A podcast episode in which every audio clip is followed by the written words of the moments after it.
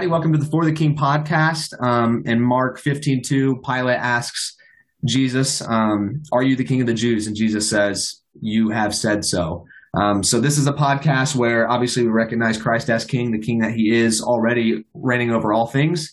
Um, and this week, actually, I have an awesome privilege of um, having a guest on the podcast. That's um, just a brand new acquaintance to me, but obviously my brother and I have talked about this book already on the podcast that he wrote. Um, it's called Masculine Christianity, and uh, I have Zach Garris with me today, the writer. Um, he has an MDiv from uh, RTS in Jackson. Um, he has a JD, um, so very educated man. Um, he was an editor for Dabney on Fire a theological, uh, sorry, a theology of parenting, education, feminism, and government. So he was an editor for that. He writes at knowingscripture.com. Check out his website and also manages teachdiligently.com, which is a Christian education resource website.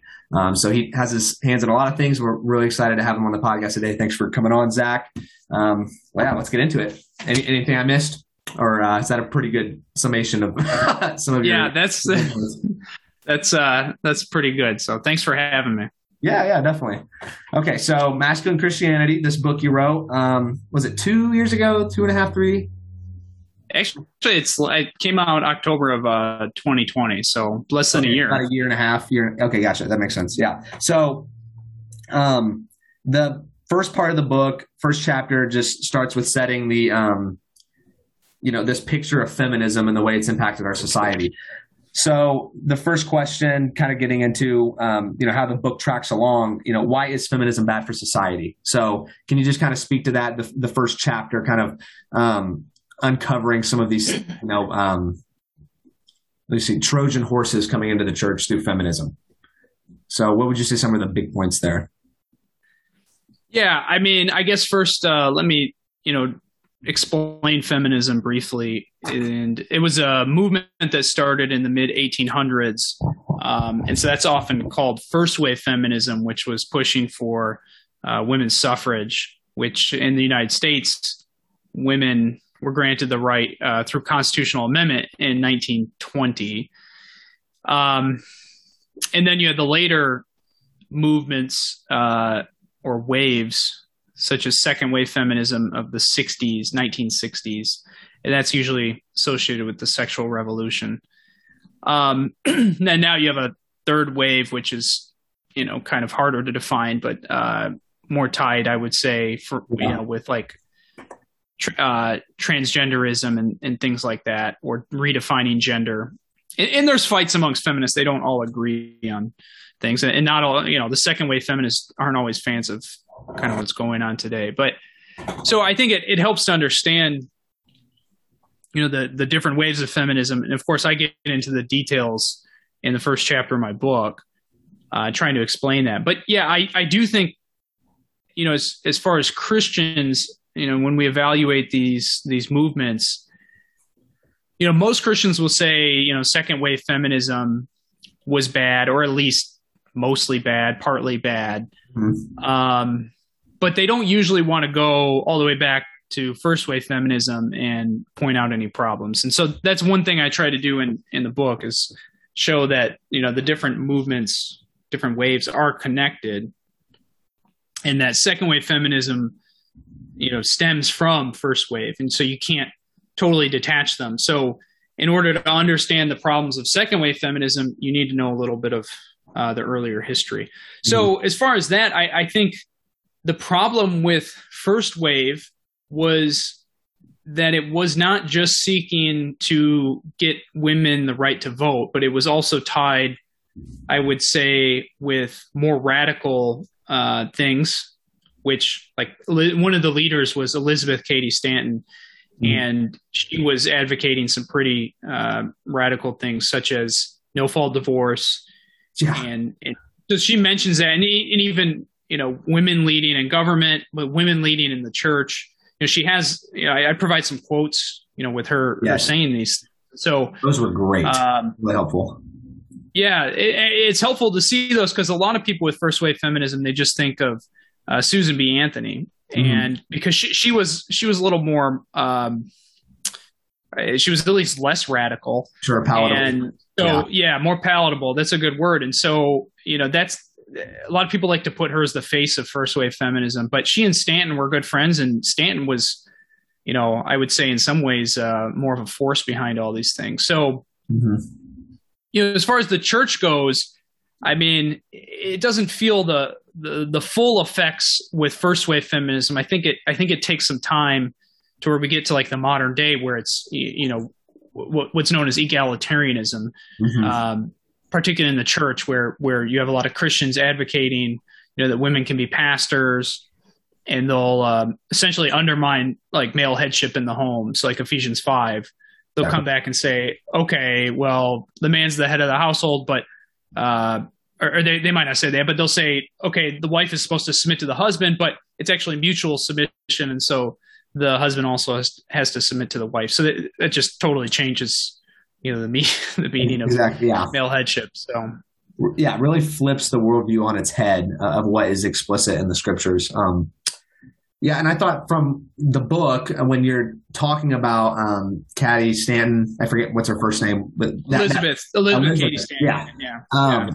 Some of her theology, these women that led like the suffragette movement, um, all that kind of stuff. I mean, I mean, I know that was later on, but you know, in its conception from all these ladies, their theology, they do interact with the text. Um, they, they go to some of these verses in the Bible. They, they, they knew it well what was some of the implications of these verses. And frankly, they understood it better than most, you know, complementarians understand the text. And they were like, I don't like this, that the Bible teaches this. And, um, yeah, basically that births second, third wave, like you're saying, they're all connected.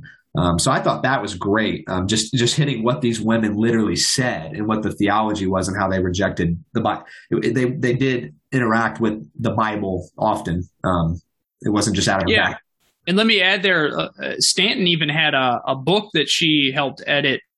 Um, it was called the uh, the Woman's Bible, and yeah. it it you know like takes you know parts out of the Bible and and it, you know I quote from the I think it's the preface uh, or introduction, and you know she has some pretty you know terrible things to say about about the Bible. So she definitely dis- disrespected the scriptures, did not did not believe them, exactly. and you know saw saw them as standing in the way of of feminism. Exactly, and for the the um leaders of the feminist movement to have that idea and then egalitarians that are claiming to be Christians and like the people that they're getting their theology from don't believe, you know, in the Bible.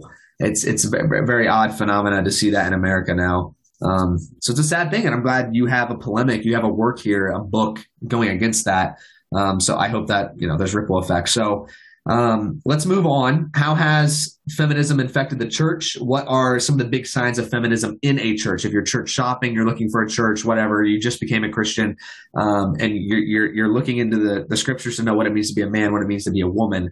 You know, um, how do we see this feminism, specifically, like you're saying, the second and third wave impacting the church? You know, um, like women's ministry stuff you already brought up, them, them wanting to make women pastors, make women deacons, um, that kind of thing. Even teach, you know, have a seminary professor that's a woman to teach for a you know a position you know um, that she can't even hold that kind of thing. So um, people like Beth Moore, these these traveling teachers that you know are they a pastor? They're they speak at conferences. You know what you know how do these things um, how are they from you know trickling down from feminism in the church?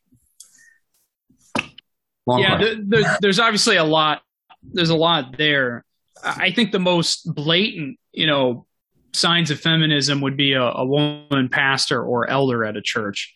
Uh, deacons are another issue, and though though I disagree with women deacons, um, I think the office of deacon is reserved for men. Though I think women have a assisting role, particularly in dealing with serving women, other women. Yeah, and I think that's referenced in First Timothy three eleven. But so so I don't want to go too hard after the churches with deaconesses because there have been some historically like more conservative churches and even denominations that allow it. Um, but elders is another issue. Uh, elders and pastors, uh, depending on church's view here of uh, ecclesiology, church leadership. But uh, if a church has a woman elder or pastor, then they clearly are egalitarian to some extent mm-hmm. and rejecting, you know, male rule in the church. And that that's a lot of denominations. I mean, you know, that was a big battle in the in the 20th century. Uh, a lot of churches dividing over women's ordination. I think it was often tied with more than that because a lot of a lot of the more liberal churches, especially the they'll call them the mainline churches, like the um, the mainline Lutherans, which is the ELCA, the mainline Presbyterians, PCUSA. They they were also rejecting the inerrancy of Scripture. So mm-hmm. they didn't they didn't start with women's ordination, but uh, you know you see it a lot even in so-called like conservative churches like the EPC, which is the Evangelical Presbyterian Church. They have complementarian churches in there, but they also have um, egalitarian churches. And so a lot of times these churches won't have women senior pastors. They might have like women associate uh, or assistant pastors or women elders. Mm-hmm. Um, I think there's just maybe some things that go into it. Uh, why they still maybe want a male senior pastor or something like that. But that's that's obviously the first sign. Yeah. Or you know most uh, uh, blatant sign that of egalitarianism. Uh, you have you know you mentioned Beth Moore. Uh, you know if that's geared towards women, it's it's you know not as much of an issue. But yeah, you know obviously Beth Moore, you know like you said, kind of acts like a pastor in some ways, and it, it's hard to establish her role you know, in, in Scripture. Um, but let, let, let's comment, I guess, on this uh, in some more subtle ways. Uh, mm-hmm. churches that might only have male pastors and elders, but you know, signs of feminism. They, they might even call themselves conservative and things like that. And so, so I, I definitely mentioned this somewhat in the book, but I, I've seen this in my own experience where churches are, you know, they'll call themselves complementarian and they only have male leadership in the church. But they may in practice be more egalitarian um, maybe in how their homes function um, maybe they don't comment uh, on like greater society or mm-hmm. their you know I, I, think generally the case is these churches do a couple things one they don't want to speak on issues um, because it's controversial so they're definitely not gonna like say there's something wrong with like a woman leading somewhere in society, like yeah. you know civil, civil, government or something. Probably not going to touch outside the church. Um, they probably aren't going to preach on it a whole lot or teach on it um, as far as why only men should be pastors. Mm-hmm. And when they to, when they do come to passages like Ephesians five, they might I like to say kill it with a, a thousand qualifications where you know they, they might say yeah it's male headship but you know the emphasis is always on a husband loving his wife and of uh-huh. course of course a husband should love his wife that's in the passage but it's yeah. it's it's both right it's the mm-hmm. husband loving the wife submitting so yeah. i think they kind of you know tiptoe around some of these passages um, another thing is they're not going to talk a whole lot about uh, gender roles as far as women staying at home with kids and careerism, which I think is a huge problem in the church.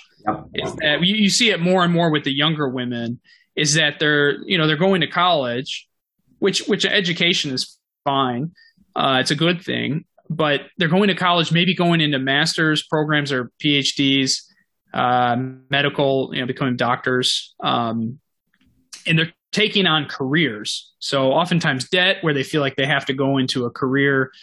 And obviously this gets in the way of children. And so I think this is probably one of the biggest problems in churches today that are otherwise conservative is they haven't talked about these issues and so they kind of de facto become feminist where you start looking around and the women are all career women and they're either not marrying or marry very, marrying very late having kids mm-hmm. you know, starting into their 30s rather than 20s. And then they're probably not having very many either. And if they do, they send them off to daycare or public school. Yeah. So this is kind of becoming like the norm. and and you know one thing I argue in my book is this is happening because not because the Bible doesn't speak to these issues, but because pastors aren't touching on them. Yeah, and so so that really is the problem. So I, I think that's. Um, that's probably a that's a really controversial thing to get into nowadays, but I think it's something we need to uh, touch on. Yeah, yeah. Oh, that was that was great. Um, the subtle ways are more obvious to people that have spoken about it when it comes to the light. It's like, whoa, there's there, there are these issues here that I'm not even uh, realizing. You know, you bringing up um, in the text it says, you know, husbands are to love their wives and wives are to submit. A church will not speak to a, a, a woman's sin of not submitting to her husband. She's commanded to, and when they don't, um, you know, when when your pastor does not speak to such a sin occurring in the home, that is a sign of feminism. We will not speak on you know the way women can sin in their roles. They have a specific role, and they're not they're not filling it. Um, if the pulpit is not proclaiming that that is a heinous sin before God to not walk in your God given sex and gender, then you know that's an issue. Um, so, yeah, does that does that make sense? That any did you disagree with what I said, or I think we're. Oh no, I I absolutely agree. Okay, cool. Yeah, I just want to dialogue. I don't want to just be I I ask a question, you answer. I want to dialogue a little bit, you know, have some fun with it. But no, that was that was great. Um, so obviously, for you guys listening, you can see these things in your church, whatever congregation you're a part of, or even in you know the greater society, like um, Zach just walked us through. So, um, you know, a question I had by the end of the book, you know, does it make sense to have a woman's ministry?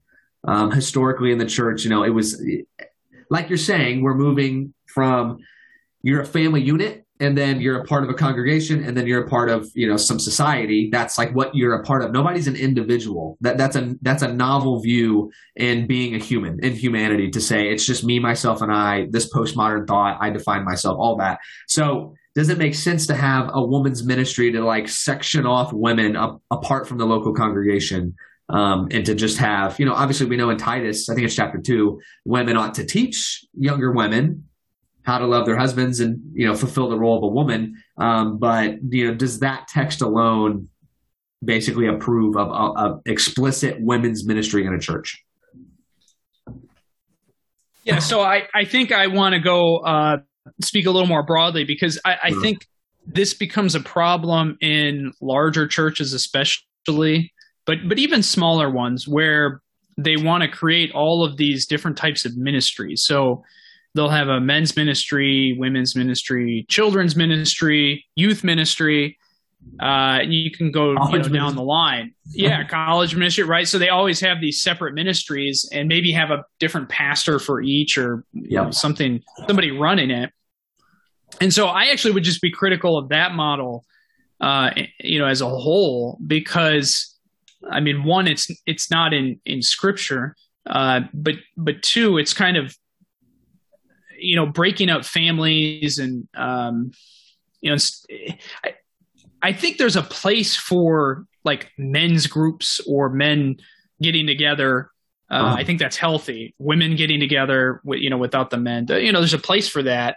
Um, you know, youth group, whether the youth should uh, just hang around each other all the time, that's that's another question. I, I think that's brings it brings a lot of problems when yeah. um, they're not engaging with adults on a regular basis. But you know, so so I think there's just problems where these these sort of uh, you know, if you have a men's breakfast or something, that's great. But if it turns into like just men focused ministry all the time, I think you know that's a problem. Uh, the pastors and elders of the church should be ministering to the congregation as a whole.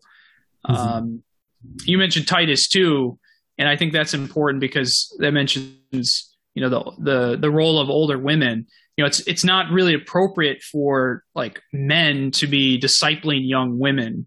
Yeah. So so it makes sense that older women are going to be taking on this task, and uh, that's what Paul says in, in Titus two. But what is the content of what he mentions is, you know, as you said, being submissive to their husbands, working at home, um, you know, people can go read the t- text for themselves. That's what it says.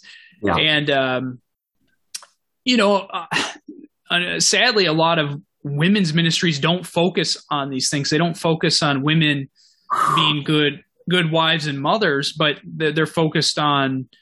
Um, I mean, maybe it's just like a they turn into a Bible study or a hangout or something, and so instead of the older women really training up the younger women, you know, in God's uh, you know design for them as as mothers and and wives, uh, you know the I don't know what else they're doing. I mean, this just happens in the church. It becomes like kind of a social club a lot of times. No, that's no, that's a, I, yeah, that's great, and that happens all the time. And and even my uh, my mom and then my sister in law, they go to you know this little women's book study group, and yeah, it's kind of like a you know echo chamber of people's feelings and things like that that's just not really actually helpful for women versus you know what they're supposed to do in their role rather than just this cycle of you know trying to affirm one another make everybody feel good and encourage affirmation you know what i mean? Um yeah that can be kind of not exactly christian you know um. Yeah and let me just add there is you know the younger christians need mentors you know that's the men need you know mentors older men to mentor them and the younger women need older women to mentor them and set them good examples. And i just think it's sad that you know this isn't happening to the extent that it that it should. And yeah. so the younger the younger people both men and women are off kind of trying to figure things out on their own. And the culture is certainly pushing them in the wrong direction. Yeah. No exactly. I know some of the biggest blessings in my life have been older men just teaching me how to be a man um, so yeah, I, I'm 23. I'm very young. So um, there's a there's a guy I meet with weekly that we memorize scripture with, and he's an older guy. You know, he's in his 60s, um, and I just appreciate it. And I don't need more young people telling me, you know, how to how to be how to be young and stupid. You know, I don't need that. Um, so yeah, I get enough of that. Okay, so okay, here here's the one that was super convicting and me and my brother have this joke now where we're always talking about like our, our wrists being tight or being loose, you know, like, you know, you'll see a effeminate guy kind of going like that, you know, but you know, a, a real man always has taut wrists and we'll always, you know, be like around each other. We'll go like that to show our wrists are taut. And I'll be like, okay, yeah, you're good. You're good. Um, so just, yeah, we, we really resonated with this verse specifically. Well, I guess the set of verses, but First Corinthians 6, 9 through 10 is talking about the people that will not inherit the kingdom of God. In the book, you do an excellent just um, walk through the text and what is being articulated. The King James translates it, effeminate men will not inherit the kingdom of God. Most of our literal translations and, you know, ESV and ASB, things like that is going to say, um, men who practice homosexuality. Um, but you're you're saying there's actually a part of that word that's more getting at just a man being a soft, effeminate man. So I guess the question with that understanding of that verse, we're just going to assume that are modern Christian men effeminate, specifically in America, in the West, are are modern uh, Christian men more effeminate than they are masculine to some extent, or are they leaning? Um, I will say some of them are effeminate. Um, th- there's still a lot of good, godly, masculine men in the church today. Yeah. So I don't want to indict, you know, everyone. Sure. Um, I think, you know, I guess maybe we should talk a little bit about what effeminacy is.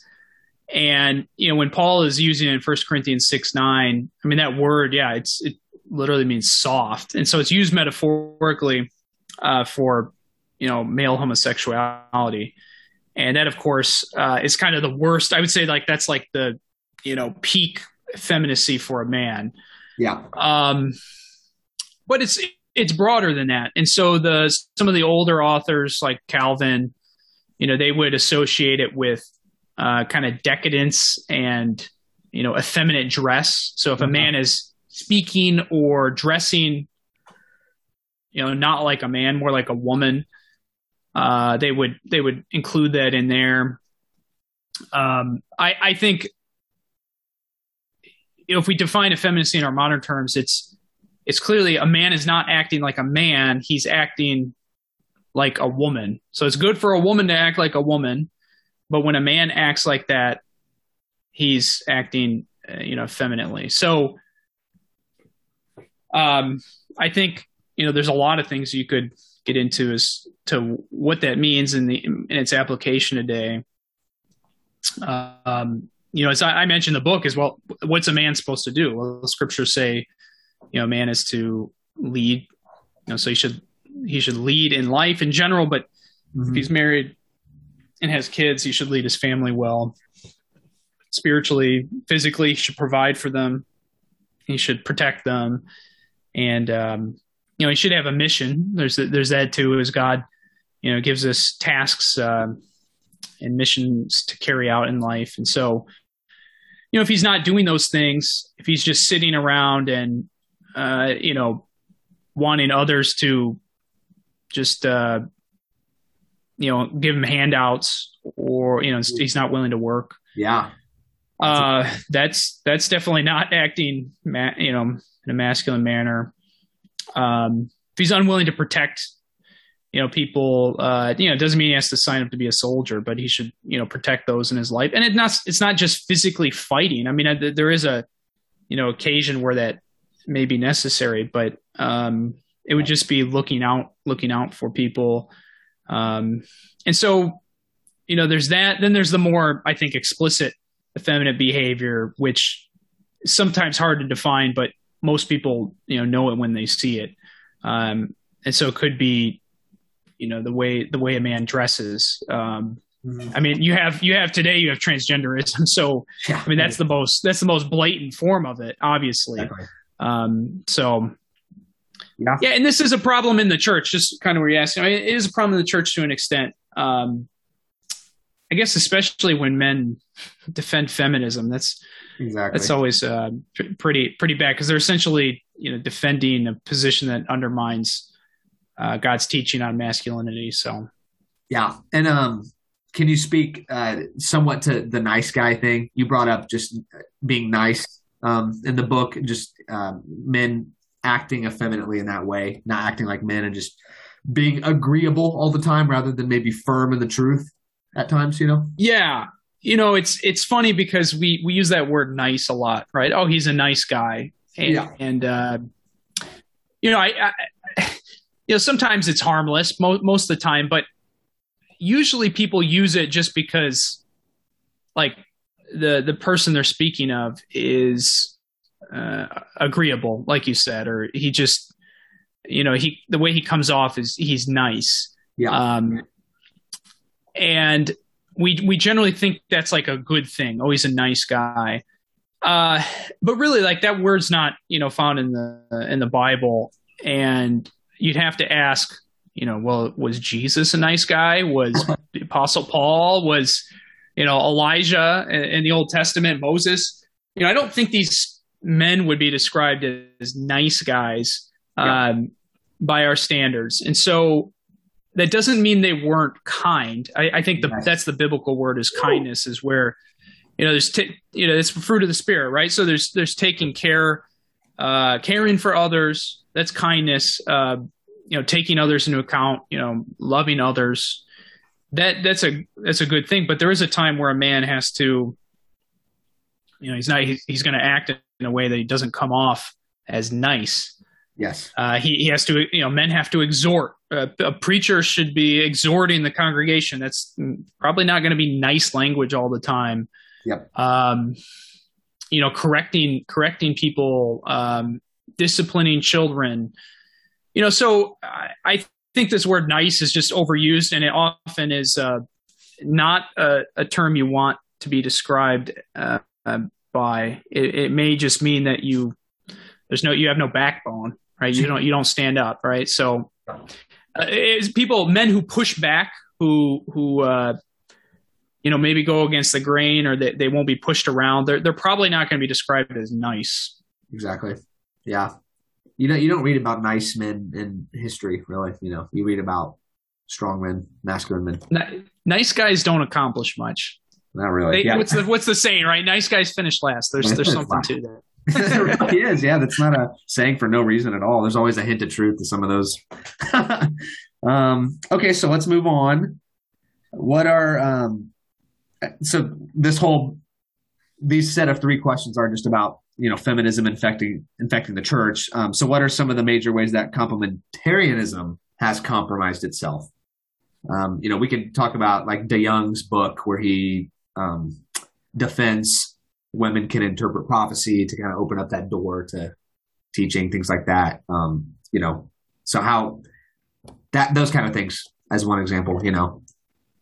Yeah, so this is this is getting into controversial territory, right? Because yeah, comp- complementarianism is supposed to be team conservative. so, yeah. um, but I, I think a lot of people have realized, you know, who follow these debates have realized that complementarianism is not a monolithic movement and that the term you know encompasses a lot of people who disagree on a lot of things. And that some of these people who you know we would describe as maybe more narrow complementarians compared to the broad um you know they're pretty close to egalitarianism. And so that, i think that's part of the the challenge here so let me say what complementarianism is. It's a movement that started in the 1980s as a response to evangelical feminism in the church. So, you know, women had, uh, you had women pastors in the churches for, you know, quite some time. I think it started to really take off maybe in the 50s, 1950s. And the complementarians, uh, is a, coin, a term coined by uh, a group known as the Council on Biblical Manhood and Womanhood, and they came out with a thing called the Danvers Statement. I think that was 1987, and then they have the book Recovering Biblical Manhood and Womanhood in 1991. I think it was edited by John Piper and Wayne Grudem. So those are kind of the two of the big names associated with the movement, and so. I think there's a couple things that are noticeable about uh, this is one it's a it's a reaction against feminism. So it wasn't necessarily a full orbed biblical theology of men and women. They were really trying to argue against you know feminism in the church which was you know saying uh, undermining male headship in the home and then um, saying women could be pastors and elders in the church. So, so those were the two things that the complementarians you know, kind of staked out on was one, they, they said, you know, man is the head of his household. And uh, two, that only men can be pastors and elders in the church. Mm-hmm. So th- that was their focus. And, and that was good. I think there was a lot of good things about that. Uh, and the and the book Recovering Biblical Manhood and Womanhood has a lot of good chapters in it. And so the conservatives on this started calling themselves complementarian, but since the 1990s, you've really seen kind of some fracturing of complementarianism. And this includes a lot of churches and theologians that go by the name, but they started allowing more and more things. So um, they generally won't advocate male uh, or female pastors, but you know they start allowing women to preach or uh, preach to men. That is, uh, where they would say, well, you know, it's the only First Timothy two is only teaching that men you know, or women can't be elders. So they would allow women to preach, maybe teach Sunday school to men, um, but but they'll go even broader than that. Um, probably taking a soft view on male headship in the home and submission. Uh, and we kind of talked about that, how a lot of times they won't teach that very explicitly or they dance around it. Yeah. So those are kind of some common things with narrow complementarianism. And I think you had kind of the seeds of this these disagreements even early on because I think John Piper holds to a broader complementarianism yeah. where he's going to argue, look, these are these these gender roles or duties as I like to call them are rooted in our bodies and and the differing nature between man and woman. And so he'll go further and he'll say, like, he's openly said he doesn't think a woman should be president.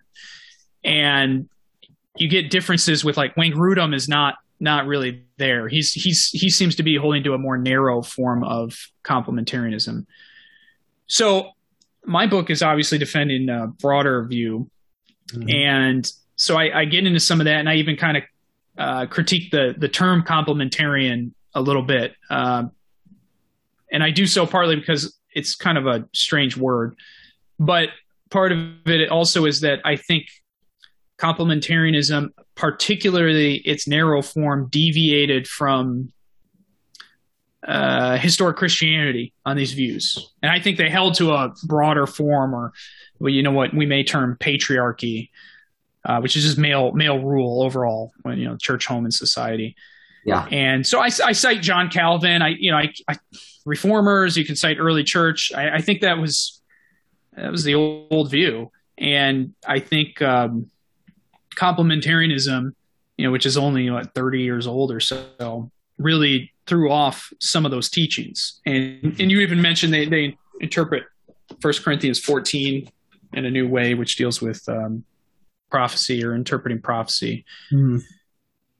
So at, least in in their view. Um, so yeah, definitely some deviations, and uh, I, I, think it's probably what I'll just say here is I think it's really opened the door to feminism in the church, in that uh, it, it was complementarians are often trying to appeal too much to the egalitarians and feminists. So yeah, you know they, they might even be willing to say, yeah, there were some bad things about uh, patriarchy or abuses in the past, and so we're, we're we are changing some, the, you know, correctives, and they they would say it's in the Bible. I you know I would argue against that. You know, I try to root all of my arguments here in in Scripture.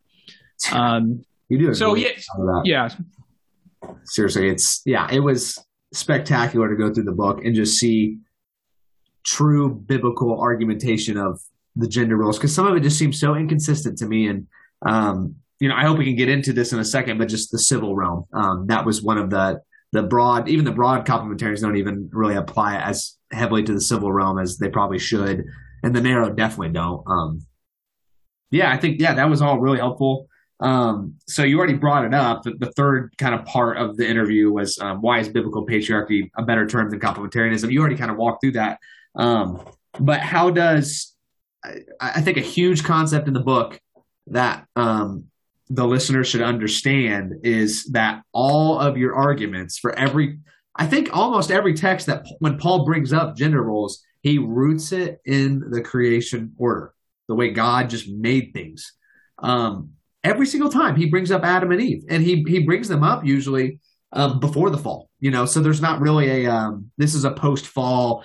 Uh, the you know enmity between the man and the rulership and all that. Um, so yeah, um, how is the creation order very, very important when understanding biblical masculinity, biblical femi- femininity, and then just just patriarchy as the understanding of how those two react with each other. Yeah, I mean, we, you have to go back to creation, and uh, I think that's where God instituted male headship. With you know, he put Adam in the garden. Genesis two fifteen says to work it and keep it. Uh, which can also be translated guard. So he had this uh, protection role, but also this provisionary role. He was to work the garden. Um, you know, he's supposed to feed his family uh, once he's married and uh, and things like that. So that starts in the uh, creation account, and Eve is a life giver. I mean, that's that's what her name Eve means mm-hmm. in the Hebrew, and so you know all of this is wrapped up with how God designed them at, at creation, and so the, their duties flow from their uh, their very being. And I, you know, I have two chapters on this, and because I think it's essential. And as you say, Paul is always appealing to the creation order. So First Timothy two, one of the more important texts here, he he says, you know, he bases when he says, "I do not permit a woman to teach or exercise authority over a man, he bases it on Adam and Eve. He says, "For Adam was created first, then Eve," mm-hmm. and he also mentions Eve's Eve's deception. Yeah. So he's he's going back to how God designed it before the fall, and this is why egalitarians will focus a lot of their arguments on creation and trying to argue that no Genesis one and two teach egalitarianism. Um, and then they try to argue that the fall, Genesis 3, introduced male rule. And so we're trying to go back to the egalitarian ideal. That's their whole argument. Yeah. And so, yeah, I think uh, why this is also important is that uh, it's not just roles. You know, we're not just going to isolated text in the New Testament. We're saying that you know, male headship in the home and in the church, those are the two most explicit in scripture, are rooted in creation. But then you can also, you know, extrapolate from there. Okay, well, why would it then change, you know, in the civil realm? You know, man and woman's nature, they don't change just yeah. because you step outside of home and church. Yeah. Okay. And, yeah. and, and, and the same thing would be for, you know, women can't rule in, um, in their own homes or in the church why, why are they permitted to rule you know over households i guess you know in like the civil realm? So maybe i'm getting ahead of things here but uh no that's, that's, that's why that's why the creation account's so important. Yes. Yeah. No and that's that's going to get into the very last question as we kind of wrap up here. Um one real quick point that i just kind of want to interact with you on to see to see what you think. Um you diving into um First Timothy two, right, was the the text that includes um, Eve was deceived uniquely. She was uniquely deceived, and Adam was uniquely not deceived in that moment, but just listened to his wife, um, and, and, like not being a masculine man. But um, have you ever read George Orwell's 1984? Yeah, I have. Okay, so it's I don't it, it's no um, obviously I think he was a pagan. I don't think he was a follower of Christ, but he even recognized in the gender roles that women he makes the fanatics in his book the the uh, religious and political fanatics in the book uh, females. Um, if you remember that part they're wearing the chastity belts. They're the ones that are like dogmatic about the party. Um, so he i just that always when i was reading that i was like yeah like it's not that women are like they're obviously not less intelligent but like you lay out in the book, women are made from the creation order to be followers, to be, you know, the men lead and, and they follow. And because of that, they're uniquely able to be deceived in ways that men aren't. And that's why men are to guard. They're to be watchdogs, uh, men on the towers that are looking for evil. Um, so I don't know what you think about that, but it's definitely not an intellect thing, but it's definitely a spiritual reality of them wanting to follow they're more apt to follow. And it just makes me think of all the, the you know, there's a bunch of pop culture references, you know, like George Orwell's 1984, and the fanatics are always women. And I think about most of the people that I know that are just very falling in line with the mask thing. Not to get too like you know present times, but it's more women that just get wrapped up in these you know, social justice warriors are always women that are out there just going along with the movement. They're just, they're not thinking critically about what's being articulated about the ideas. They're just, I'm here for the movement. I'm not here to think about anything critically, really. Um, so hopefully women don't hear me wrong on that. I hope they can hear my point in that. It's not an intellect thing. It's definitely a spiritual reality that's laid out in scripture and rooted in the creation order. So anything on that real quick? Do you think I'm off base? Yeah. yeah well, we, we haven't gotten enough controversial already, so so sure. we'll touch base here. So, I I, I think um, you know you bring up First Timothy two. I think it's verse uh, 14 uh-huh. where you know mentions you know and Eve was deceived. Adam was not deceived, but the woman was deceived. Yeah, and you know there's two different views there. I argue for the more historical view. I think, which is that um, you know Paul's rooting this in you know so, something to the effect of women are more easily deceived. Yeah. Uh, and like you said it's i don't think it's an intellect thing.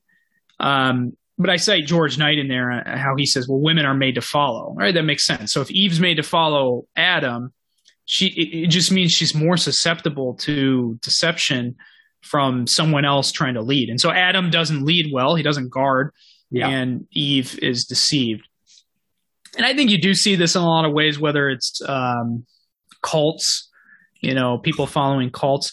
Of course, it's not just women that are deceived; men are too. Obviously, uh, sometimes it's men are the ones in you know leadership or whatnot, and uh, uh, but you know, you could get into politics. Uh, maybe we shouldn't get in too much, but I mean, sure. it's just a fact that women vote a higher rate you know more more liberal so democratic uh-huh. party for example and that, that's just like a st- statistical fact so the question is well how do you interpret this well i mean if you don't like the democratic party or liberal politics like myself then um, I, I think they rely on a lot of emotional uh, appeals rather than logical arguments. And so, well, we want to help the poor and immigrants or, or things like that. And with, without getting too much into this, I, I think there's just something about like the appeals they make. Um, and I, and I think they deceive people. I mean, I, I don't think these are generally good policies. Yeah. Or they're, you know, using these words and phrases when they're they're without actually playing out how does this work. I mean, it happens with economics all the time. Is yeah. well, we want to help people, so we'll raise taxes and, and give them this money, and then it has all sorts of destructive effects. You have to walk through, you know, what what's actually the result of of going this route. And so, yeah, maybe I got into too much there, but I but I think there's something to what you're saying. You know that that's yeah, I think that's probably you know to stay on topic with the book, but you know there's the point is it's in creation the creation order even pagan women are exuding the way they vote the way they do these things the way the movements that women get wrapped up in all these things we just can see it in culture and that's really i think i thought you were spot on with that and once you once you argue it you guys should check out obviously how he argues this in the book but yeah it, there's something to women just being followers and as men the point is we should love our women and protect them because there's a proneness of, of, that to women, just like there's a proneness for men to be harsh with their wives. So, you know, women ought to, you know, call out their men when they're being harsh with them, that kind of thing.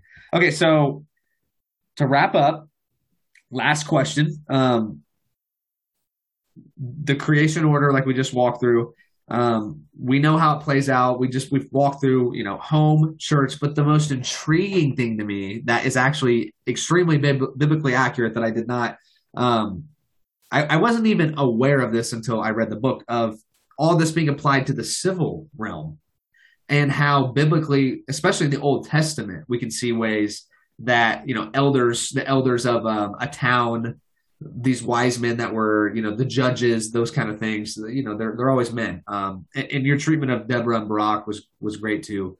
Um, going through how they played out. Um, or yeah. So, what do you think about the civil realm, and what's it going to take for Christians to realize all these things that we've just laid out, that you've laid out in your book, they do apply to the civil realm?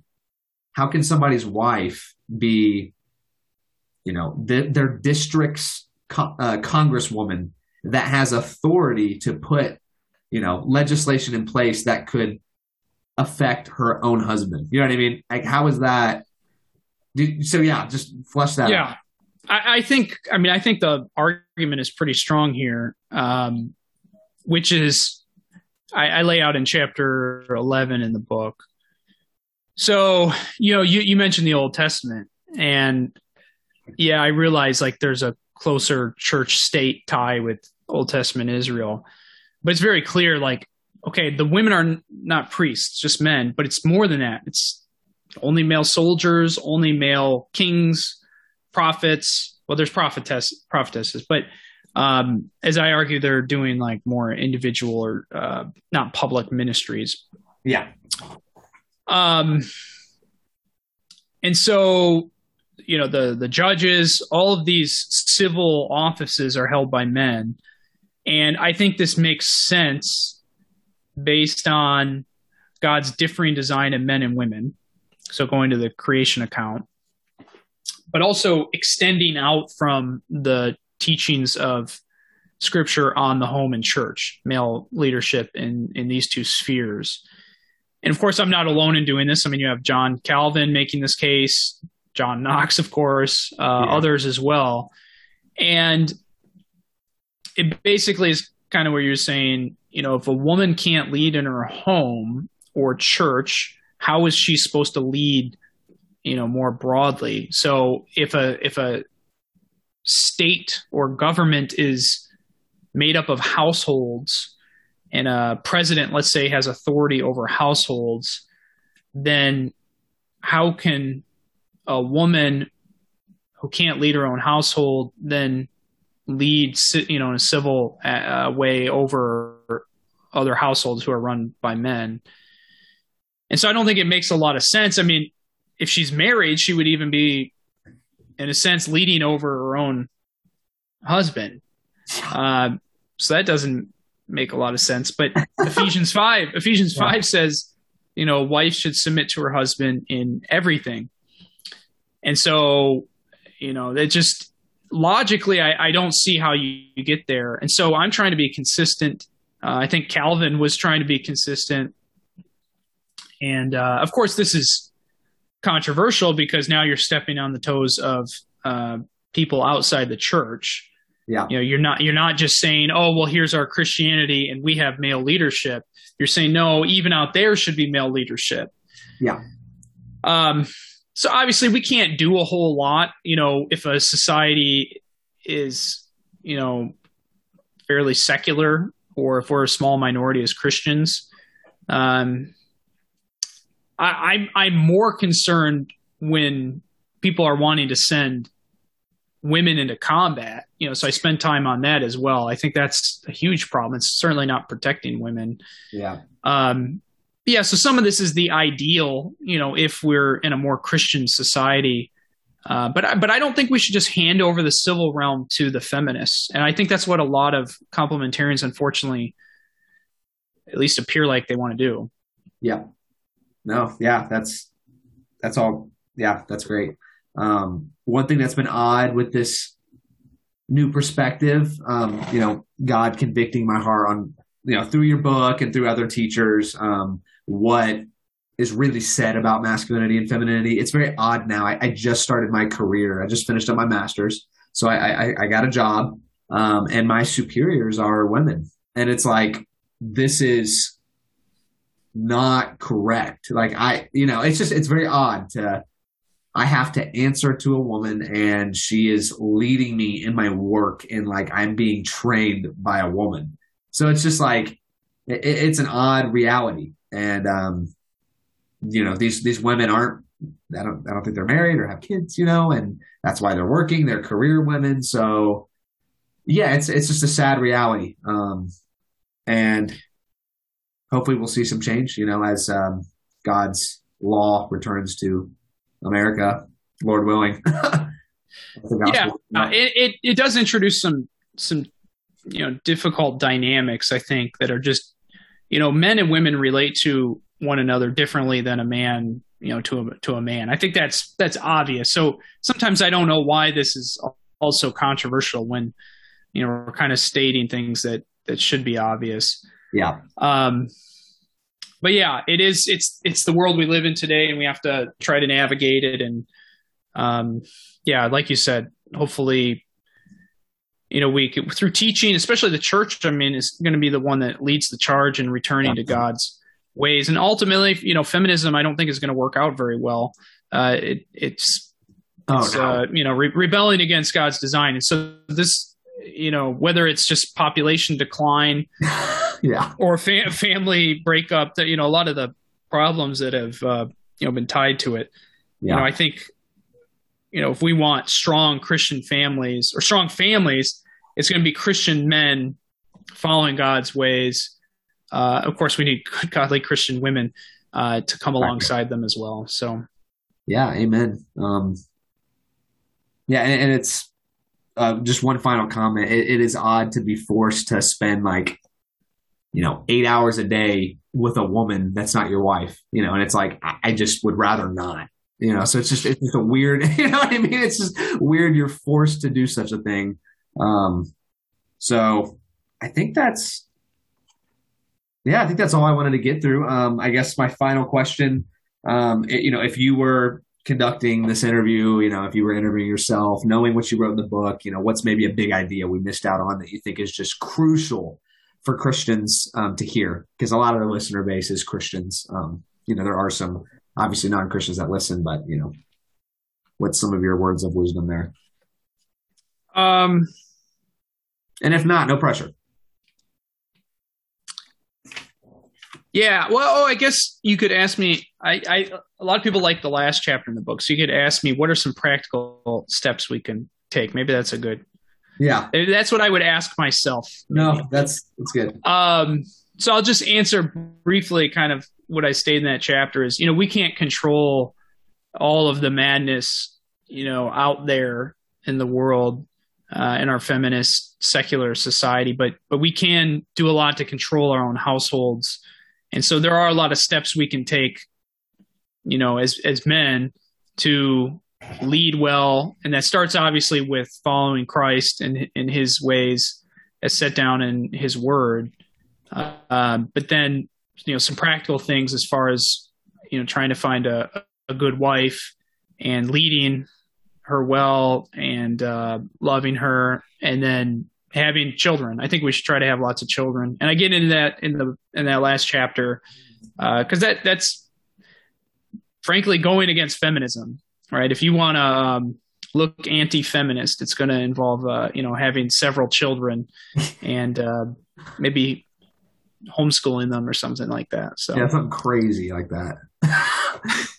no, that's really good advice. Um, hope that's helpful to you guys listening. Um, just a few comments I had at the end uh, that I just wanted to throw out there. I thought obviously the First Timothy two fifteen about women being safe to childbearing that was extremely helpful. The First Corinthians 14, uh, 34 through thirty five. The stuff on the civil sphere, like we walked out, and Deborah and Barak and just feminism in general. This uh, your book was really helpful on all those things. I just wanted to highlight those for the listeners. Um, and I yeah, usually, there's lots of stuff we uh, didn't even. There's tons of topics in the book. Uh, you know, we couldn't even cover. Oh, so. Yeah, and also some names. You know, you quoted Calvin a lot, but there was uh, B.B. Uh, Warfield, R.L. Dabney, uh, A.A. Hodge. Those were some good patriarchal thinkers um, from the past. Obviously, Calvin, um, John Knox. Um, yeah, mostly Presbyterians. Exactly, exactly. Not a lot of Reformed Baptist guys, unfortunately. Um, so, okay, I think that's good. I usually end with a doxology. So, uh, First Timothy chapter 1 verse 17 to the king of the ages immortal invisible the only god be honor and glory forever and ever. Amen. Uh, this is the for the king podcast. Check out the website. Thanks zach so much for joining us today. Um, thanks for listening guys